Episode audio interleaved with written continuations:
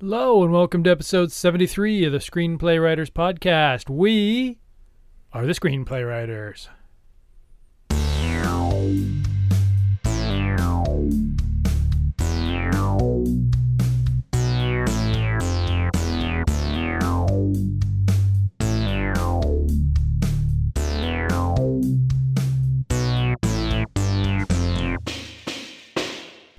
Hello, hello, and welcome to episode 73 of the Screenplay Writers Podcast, the only podcast by, for, and about screenplay writers, people who write screenplays and screenplays themselves.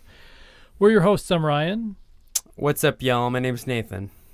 And we're back with you in beautiful Vancouver, BC, and coming up on the winter officially.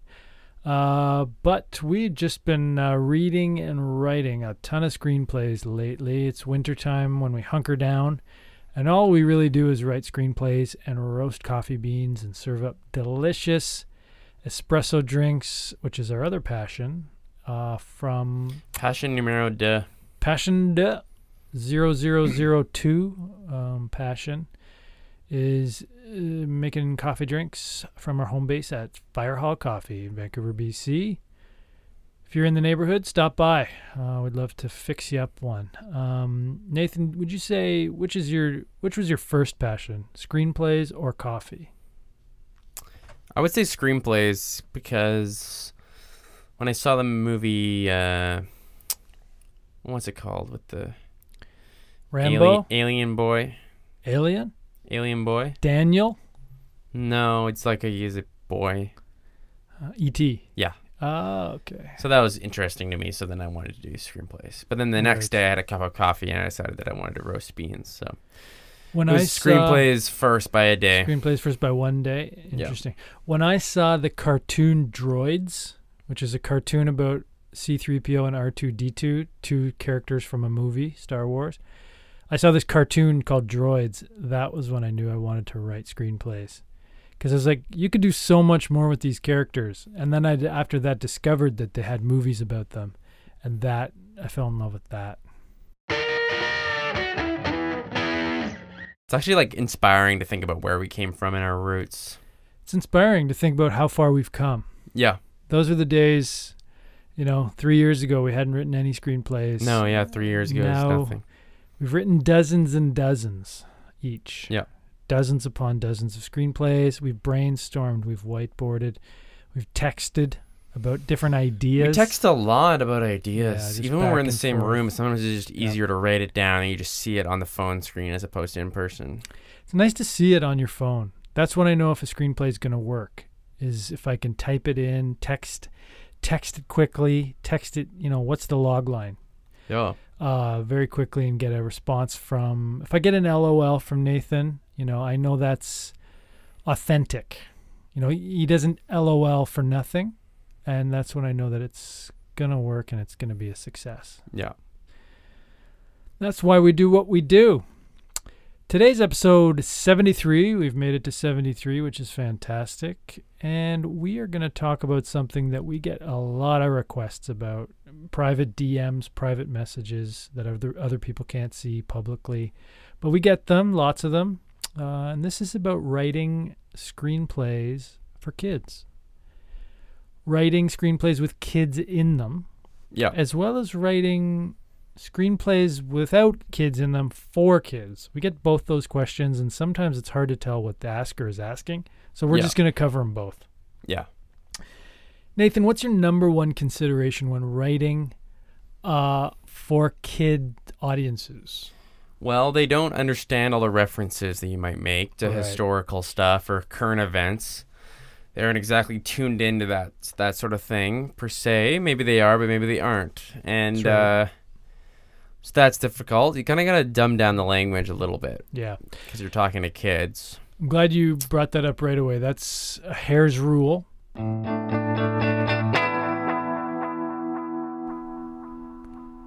Number one Hare's Rule related to kids is you got to dumb it down to the dumbest common denominator. Yeah. Unfortunately, you just have to. It's the only way.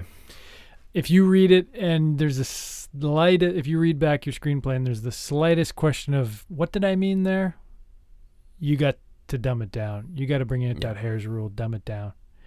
Dumb it down for kids. Yeah, it's the Hare's Rule about that one.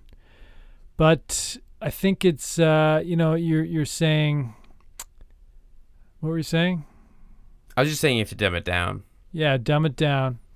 Oh, and they don't get references. Yeah. That's Hare's Rule number 2 is with kids. Kids don't get references. Yeah, they don't get references to, like, if you make a reference that's like coffees for closers. Exactly. They wouldn't necessarily get that. No, they wouldn't get it. And we found this out the hard way when Nathan and I wrote a screenplay treatment of Cheers, which was a sitcom. Took place in a bar. We wrote Cheers for Kids. We literally called it Cheers for Kids, the screenplay. Mm-hmm. And we read it to some kids in a bit of a focus group, kids we knew around town and relatives of ours. Not one kid got it, what we were referring to.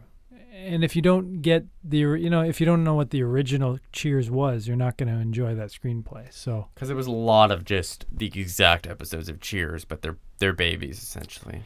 Exactly. We just combined a bunch of episodes and smoothed it out, and it didn't work. Nobody liked it. We shelved it. It's on the shelf. No adults even liked it. They didn't have an excuse. At least the kids didn't know what it was. Yeah, it's true. The adults hated it, but at least they knew the reference. Yeah. And that told us, okay, maybe we should either revisit this one completely or shelve it, and we decided to shelve it. Mm-hmm. Well, yeah, our shelves are massive. They're covered in screenplays that we've shelved. Yeah. Halfway through. Yeah. We have a section at Firehall Coffee called the Screenplay Shelf that others cannot touch. Because the management is like not thrilled that we're using their storage. It's like limited storage space in the coffee shop. It's true. But unfortunately, it's like we spend so much time here. I feel like we deserve a little bit of space. And they say, well, don't you have the staff locker for that? And we say, staff locker's not big enough to hold a shelf. It's a locker, literally. So yeah, it's a lot of that. We were here we were at Firehall for a year. Loading up the shelf with screenplays half finished, and one of the managers said, what is that stuff? And we said recipes. And so they didn't touch it for 8 months after that. And then one of them finally picked it up and looked at it and was like, Cheers for Kids, what is this? It happened to be Cheers for Kids. And the worst one he could have picked up. Pick up any other one. Anything but Cheers for Kids, because they hated it. They read 8 pages and were like, that's not very funny. Yeah. Who's this? Well, have you seen Cheers? They said, yeah, we're big fans. So. Yeah. They were like, I don't get the Cliff character. Yeah. That's fair enough. You're not going to get it unless you see it. That's what we wrote on the title page, Cheers for Kids. You're not going to get it unless you see it. Yeah. Please watch, 20 or 30 episodes of Cheers first before reading this.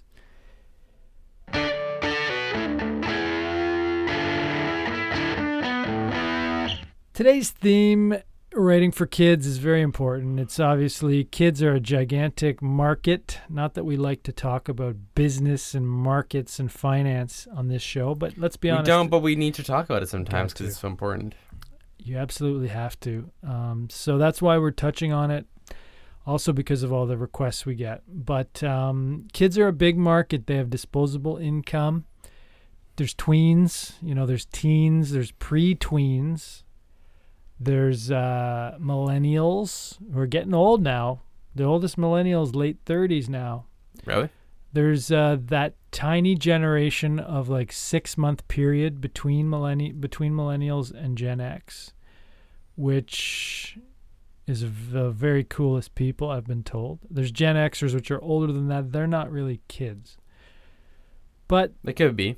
They could be youthful. They could be youthful. Not exactly what I think of when I think of writing for kids is Gen Xers, but that just might be me. Unless you're doing a flashback movie, and then you're speaking to Gen Xers as if they're kids, and that's a very viable option. Yeah. Lucrative market, too. Gen X? Gen X as kids. Yeah. Yeah, yeah. It's like a Muppet baby sort of thing. And Muppets are puppets.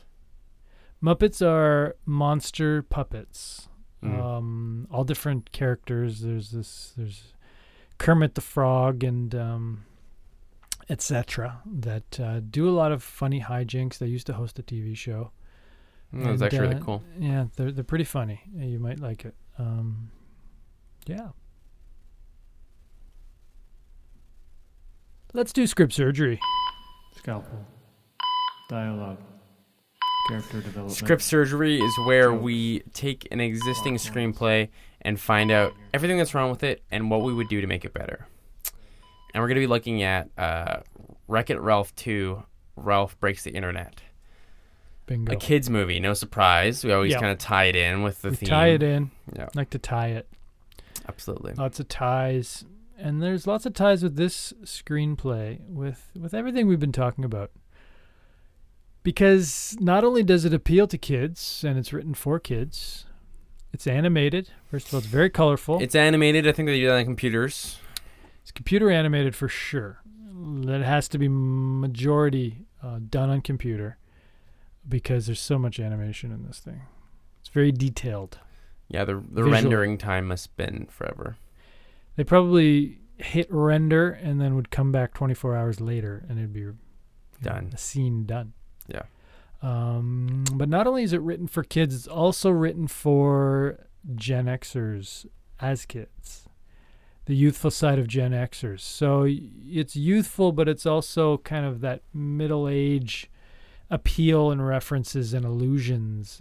There might even be an allusion to Cheers in there when I think back to it.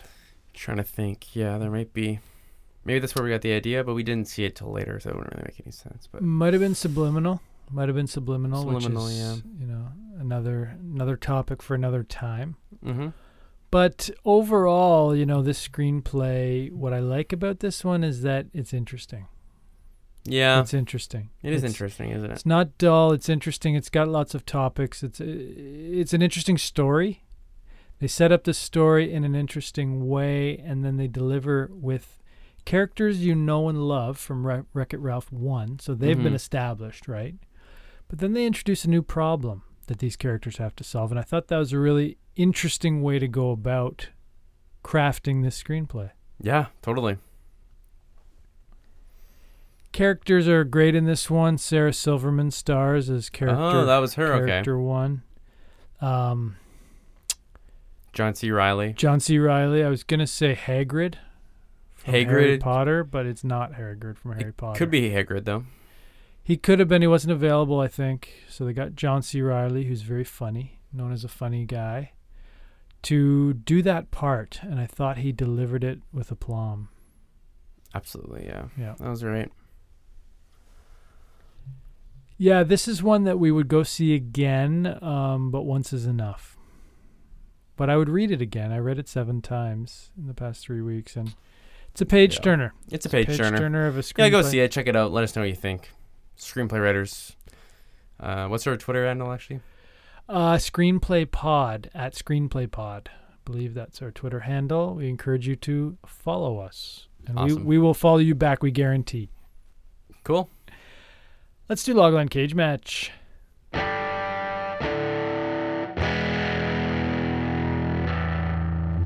Today on Logline Cage Match... we're going to do what we do every week, which is one of us presents a log line for a screenplay they've been working on, and the other person listens intently and then provides constructive criticism to the other, with emphasis on the word criticism, to really bring out the best of each other with no holds barred feedback. So Nathan has one for us today, I believe. Don't you, Nathan? Absolutely. Get a load of this. Let's hear it. It's called Kid Tax. A group of school-smart fifth graders open their own accounting firm and mess up an entire town's tax returns. Oh, wow.